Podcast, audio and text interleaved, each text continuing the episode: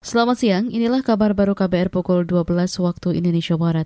Presiden Joko Widodo akan mengusulkan revisi Undang-Undang tentang Informasi dan Transaksi Elektronik UU ITE lantaran memuat banyak pasal multitafsir. Jokowi ingin UU ITE bisa memberikan rasa keadilan bagi masyarakat. Hal itu diungkapkan Jokowi pada rapat pimpinan TNI Polri di Istana Negara kemarin.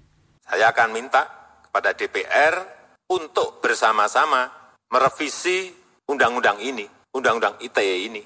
Karena di sinilah hulunya. Hulunya ada di sini, revisi. Terutama menghapus pasal-pasal karet yang penafsirannya bisa berbeda-beda, yang mudah diinterpretasikan secara sepihak.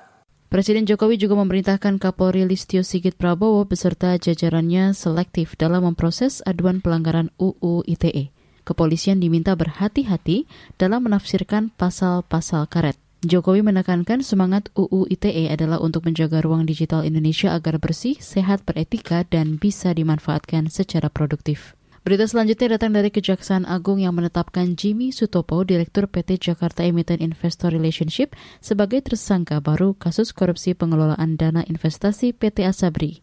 Jimmy juga dijerat dengan pasal tindak pidana pencucian uang TPPU dan langsung ditahan.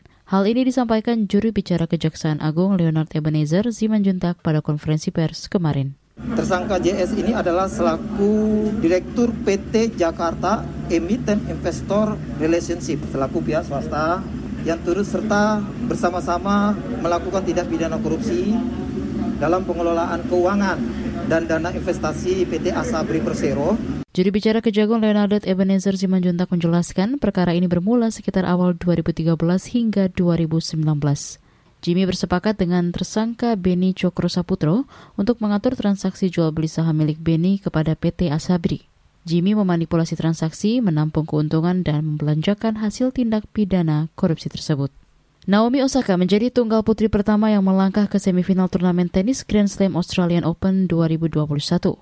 Di laga perempat final di Rod Laver Arena hari ini, Osaka menang dua set langsung dari Shi Yuishei 6-2-6-2 dalam waktu 66 menit.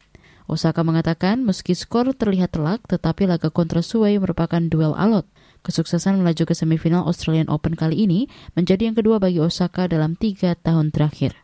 Ia akan menghadapi pemenang antara Serena Williams dan Simona Halep. Demikian kabar baru KBR, saya Naomi Liandra.